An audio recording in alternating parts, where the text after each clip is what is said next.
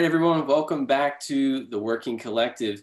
I'm here with my great friend Kat. My name is Andrew Mullins, and this is the Working Collective, where we look at different vocations and experiences that create unique conversations around what we do and why. So, from pastor to tech producer to accountant and to social worker and everything in between, each interview takes on the personality of our guest and their unique story. So, this is the Working Collective, and I'm here with my great friend Kat, who is all the way out in Texas. Um, so, Kat, thanks for being here. Yeah, for sure. Thanks for having me. Awesome. So, Kat, tell us uh, how we know each other. Well, uh, we both went to UM, but I don't think we went at the same time. I think you graduated right before I started. Um, yep. But I ended up in some science classes because that was what my major was. It was marine science. Um, and so I was doing biology and chemistry, and I ran into this girl named Lauren, who I ended up uh, actually rooming with for a year. Uh, and turns out you and Lauren are married. So yes, turns out we are. so that's kind of how I met you. For the longest time, you were just like this person that existed somewhere else that I only heard of like this mysterious Andrew person through Lauren until I finally met you eventually later right. down the road. and some context there is my wife Lauren and I uh, we before we were married we dated long distance for two and a half years and kat was a great friend to lauren and still is and was a great encouragement to both of us uh, through when we were dating and uh, when we actually got to see each other in person and things like that. So uh, i always value kat for what she did for us in that beginning stages of our relationship. So appreciate that. Um, yeah. but uh, yeah so kat thank you again for being on. Tell us more about you more about just where you're from what you do and uh, kind of your just basic biography. Yeah. Um, so I am originally from Branson, Missouri, which nobody is from Branson. Everybody's been there, but nobody's from there. Um, so that's where I'm from. Um, I grew up there um, and kind of got into um, like sharks and fish and stuff like that, which is a weird thing to like when you're from Missouri. Um, and so kind of as I was growing up, I really got into that. And then my mom is actually from Alabama. Um, and so we would go down to visit her family all the time. We were only a few hours from Atlanta. We'd go to the Atlanta Aquarium. Um, and I just got really into all of that. And so oh, then yeah. um, when I was graduating from high school, I was like, I want to go into this as a career um, and found myself looking for colleges. I knew my mom would be moving back to Alabama after I graduated. So I was looking for colleges kind of in Alabama had marine science, something like that, so that I didn't go too far from home, but also was still, you know, could do what I wanted to do. Yeah. Um, and the only college in Alabama that offers marine science that is also a Christian university is the University of Mobile. Um, and that is how I ended up down there. Um, and kind of amongst all of that, I got into wildlife rehabilitation.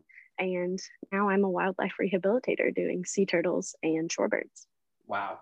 Stuff that I never uh, took the time to really learn in high school and college because I took uh, meteorology and food science to get my degree.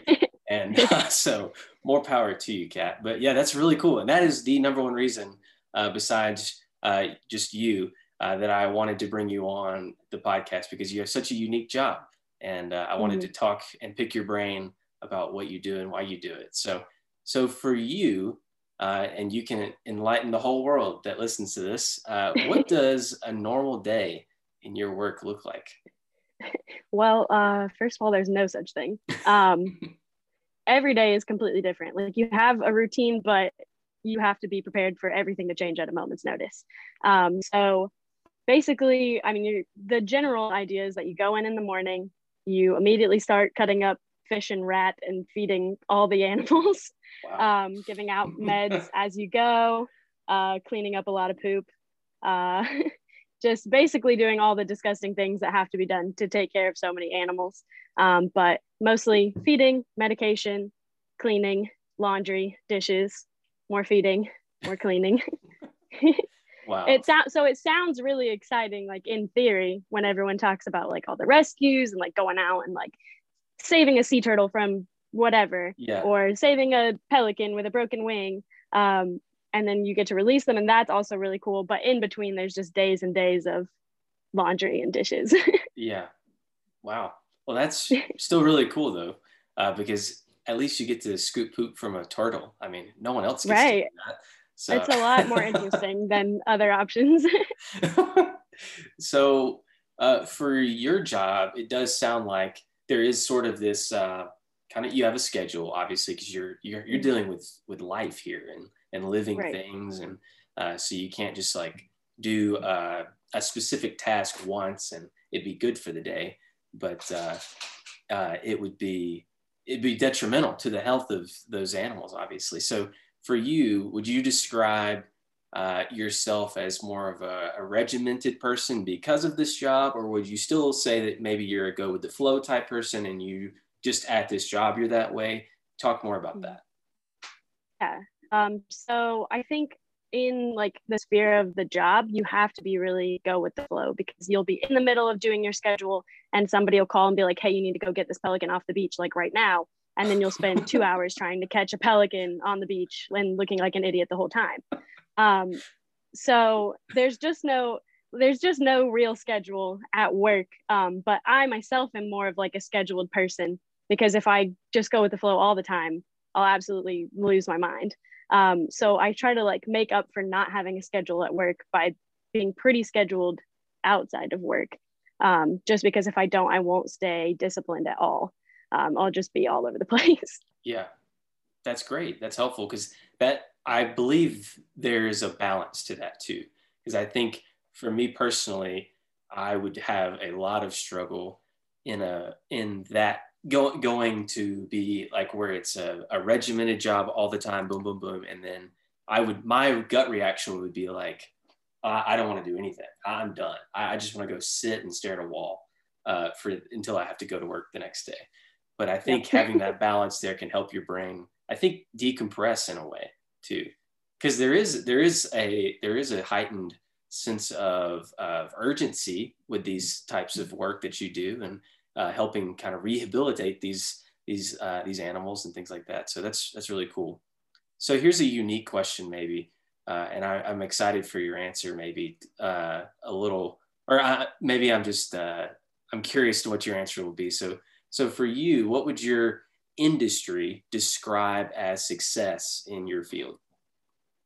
Yeah. Um, so I think as like individuals, people in my field would say that success is if you manage to get a permanent full time job.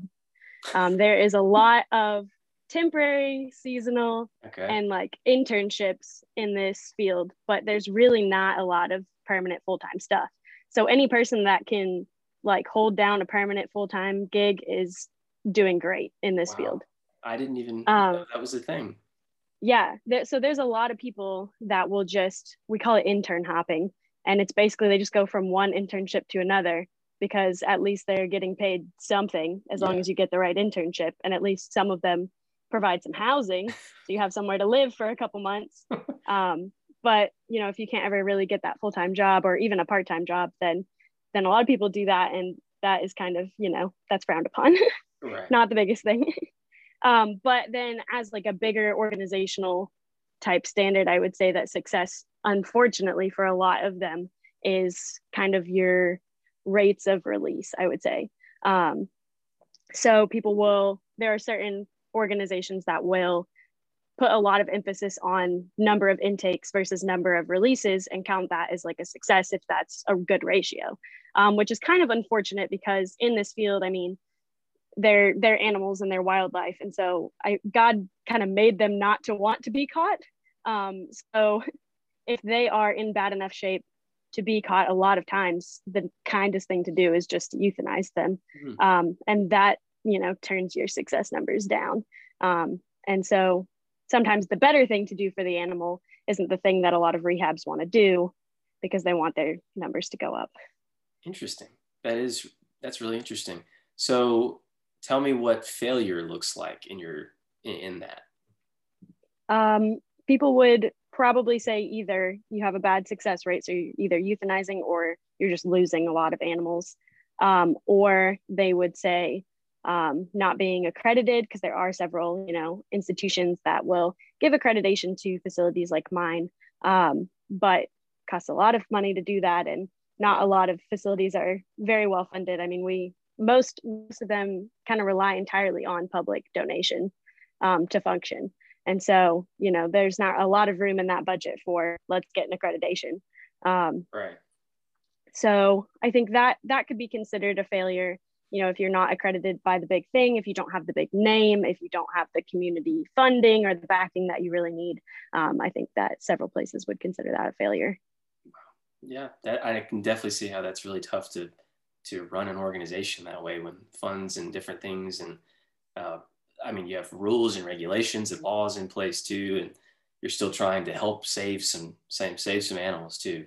Um, mm-hmm. Um, so tell me more, because just because I'm curious, tell me more about the funding aspect. Are grants involved? Is it mostly just public donations? Is it, uh, yeah, just talk more about that. Yeah. Uh, so different facilities will work in different ways. Um, the one that I'm currently working at um, is actually funded by the University of Texas, which is really nice because um, that gives us a lot of a lot of money to work with. We also have our own um, our own kind of privately run um, organization that's on the side. It's just a nonprofit that gets does a lot of fundraisers for us and then funnels the money into um, our account which is really nice so we are doing really well and we get a lot of public donations as well because we have a really really tight community that um, is very helpful with our mission and so that's really nice um, a lot of facilities also will do a lot of that public outreach to get that money um, some a lot of people do get grants as well. We have gotten several grants, especially because um, several years ago we know we had um, that big hurricane, Hurricane Harvey, came through Texas, um, right. and there have been several grants that we have gotten from that um, that we are using to try and build some new buildings, um, which we desperately need. Um, but then, you know, different organizations will do different things. The one that I was working at before this one was actually run in conjunction with the city um, that it was in. So we were funded by the city, and that was also very nice because that meant yeah. that funding was secure. so everybody's different, but mostly public donations, grants, things of that nature. Okay, that's helpful. So getting back to more of you and and you uh, what you do and why you do it. Uh, I've, as you probably may have seen on as a theme on this podcast, I've kind of defined influence more uh, in the short term, maybe in the in the smaller scope so for you, what are some core motivations or or key driving factors for you? And so what what makes you get up in the morning to go save these animals and rehabilitate them and, and be a part of that uh, process for them? Yeah. Uh, so I would say for me, kind of the thing that has kept me going through this, because I will be honest, like it sounds really cool. It is really cool. I love my job.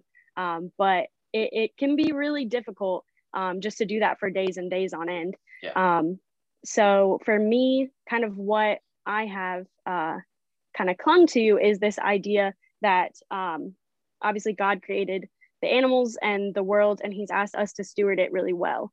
Um, and so this is kind of my way of stewarding creation um, is by trying to rehabilitate the animals that um, we've been placed here to care for. Um, and so that's something that for me really helps me keep going. Um, and then in addition to that, um, what I have found is that a lot of people in this field are not Christians. I've met a handful of believers in my time here and in my time in various different centers. And um, so the thing that I found really for them that kind of communicates a difference um, between just people living their lives and people living their lives for Christ is your work ethic and how you're willing to work and how you're willing to serve the other people in your job.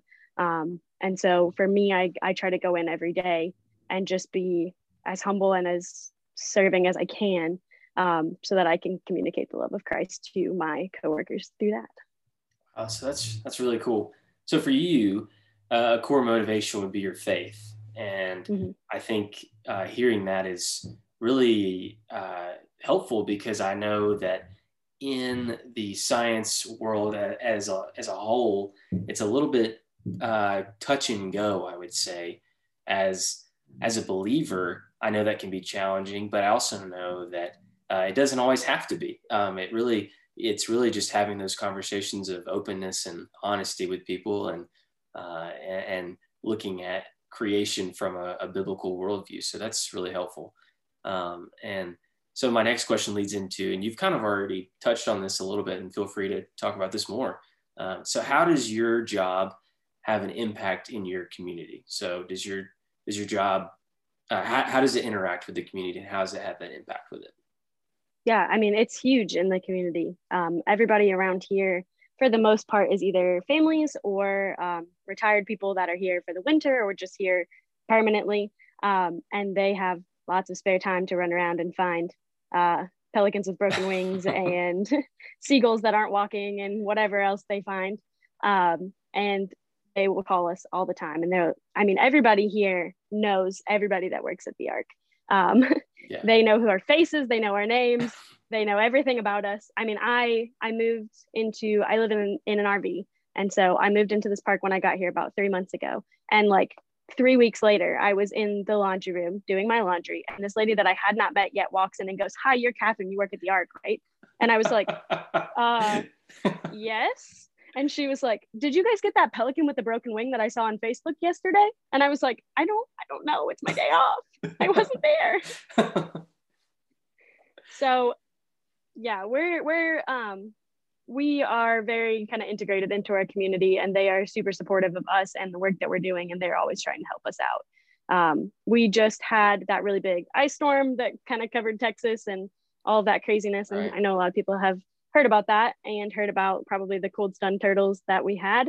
Um, we cared for about 1,500 of those, um, which was a ridiculous amount. We have five staff members, so if that tells you how that how that went, it was uh, not the best week, but it was super cool. Um, and we had people. I mean, we said the word, and we had people bringing us. I don't know everything that we could ever need, just in bags, dropping it off on the porch, like I was like, it's there's ice on the roads. How are you all going to CVS right now? Like, where did this all come from?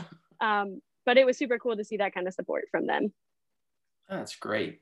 So, uh, tell me more about how your job has a lasting significance uh, in general in your community, however you want to phrase it. Um, just talk more about the lasting significance of your job. Mm-hmm. Uh, so, specifically, I would say working with seagulls. I mean, the birds are cool too. Birds aren't really my thing. So the seagulls to me are the sea turtles to me kind of make more sense. Um, but as far as like the sea turtles go, I mean, every species of sea turtle is endangered. Um, and here in Texas, we have a lot of Kemp's Ridley sea turtles, which are the most endangered out of all the sea turtles. Um, and so being able to rehabilitate and put back into the wild any one of them that would have died on its own is a huge help to the species as a whole. Um, and so I would say that, you know, lasting significance is just, it just, I mean, it's the survival of the species um, that we're kind of being able to help happen um, by helping get these sea turtles back into good health and back in the water. Cool. So for you, in the simple act of rehabilitating and caring for these animals, it's ultimately rooted in your worldview and your faith uh, as as a as a Christian and being a, a good steward of the creation that God has given you and uh, the responsibility that you have over that small little section uh, of that creation. So I think that's really cool and that's really helpful for people to uh, be able to understand and not see it as this kind of far fetched job and but really understand like no this is just me caring for what God has in front of me. So that's really awesome. Um, how would you say that your work influences your life? Oh my gosh. I I mean I that's all I do I feel like. um the yeah, the thing about working in rehab um is just that there there isn't a set schedule. Um so as much as I want it to be a leave it at work kind of thing, which I try to do as much as possible, like it's gonna go home with you one way or another. Like I keep like I keep a net in my car. I'm ready to go pick up something anytime that I have to. Um, I mean, people are gonna call in the middle of the night and say, "Hey, like we found a sea turtle on the beach. Um, we're bringing it to the Ark," and I'll be like, "All right, I'll be there in a few minutes." Um, so it just, I mean, it's kind of just the whole thing. Like it's really rehab is more of a lifestyle than it is a job. Um, so you have to be kind of prepared for that constant 24 7 schedule. Gotcha. Hey, that's great. I think that's awesome. Uh, and I've uh, every time I, I I learn about what you're doing, I applaud you from afar, and I'm so glad that you're doing it uh, because I think it is it is helpful and uh, it is meaningful uh, for what you're doing. Um, and I think that it does take a special person like yourself to be able to do this job. And and like you said, it's more than a job. And I, as I've just learned in this short conversation we're having, that uh, it takes a lot um, so you, are doing a great job. Um, oh, thanks. Uh, so tell me more now that we've talked more about the the short uh, and or smaller scope. Let's talk about more uh, wide scope and and more long term. Uh, kind of getting back to your roots, maybe. Uh, who is one person that has had the greatest impact on you and your definition of how you approach your work and everyday life and relationships, etc. Who's that one person for you? Oh gosh, um, that is a really hard question because I feel like it's not just like one person, it's like a bunch of people throughout my life that taught Go me different it. little things. Okay. Um, so I would say like as far as like work ethic and how I work, um, I would say probably my mom and my grandparents more than anybody. They were the people that were like, hey, you're gonna leave for work 30 minutes earlier than you think you need to leave for work. That way, if you get a flat tire on the way, you can change it and still make it to work on time. Um, nice. They were those kind of people. Um, so I really learned how I should be expected to work um, and how to work really well um, from them. And then there were other people just all over the place who taught me. I mean, between like teachers in high school and mentors at UM and friends and family and everybody, just how um, how to integrate um, kind of living your regular life with a mindset of I am a Christ follower and I'm going to use my platform that I am working um, with today to influence for the gospel. Especially i'm going to you know make a shout out to rusty roberts real quick who always says that you are strategically exactly where you are for the gospel. Um, so anywhere you find yourself whether that's at work um, in line at the coffee shop you know at lunch whatever like you're there for a reason for a purpose and it's for the purpose of the sake of the gospel. So that's really great that's really powerful um, so would you say that there's a defining moment in your life that would encapsulate your worldview, your view of legacy, and your goals and things like that? Um, I would say for me, I did have kind of this one moment um, where I was doing my unpaid internship um, at a sea turtle facility in North Carolina. Um, and that was probably the worst summer of my life. it was horrible. Um, kind of the mantra of this field is overworked and underpaid. And that was uh, that was like the definition of that job. Mm-hmm. Um, it was a bad time. I was living in a house with nine other unbelievers. They were crazy. We were all crazy. Nobody got along. We were working 14 hours a day with each other, 80 hours a week. Oh. It was nuts for 12 weeks. And basically, at one point near the end of the summer, um, me and this other girl were doing a treatment on a turtle. It was kind of quiet for the first time in ever. And she just kind of looks up at me and she goes, you never complain about how horrible this job is. Why do you not do that? And I was like, hey, well, there's this verse in Philippians. and I don't know, that was kind of a moment where I was like, this is this is why, you know, I'm kind of doing what I'm doing and how, why I'm doing it that way, if that makes sense. Yeah, that's great. Uh, I think that's exactly what I've been looking for on this podcast is talking to people like you about why you or what you do and why you do it. So that's super helpful. Um, and even though in the in maybe the darkest of circumstances, uh, you you kind of find your root back to to your faith in that. So I think that's really helpful for people. So uh, looking ahead for you, what legacy do you hope to leave, and how do you work actively towards leaving that legacy? Whether that is um, with sea turtles or or with your faith or anything else you can you can talk about that as much as you want. Mm-hmm. um, i personally have never really been in the camp where like i really just want to be like the most important like best known whoever or whatever in my field. Um, that's not really ever been my aim.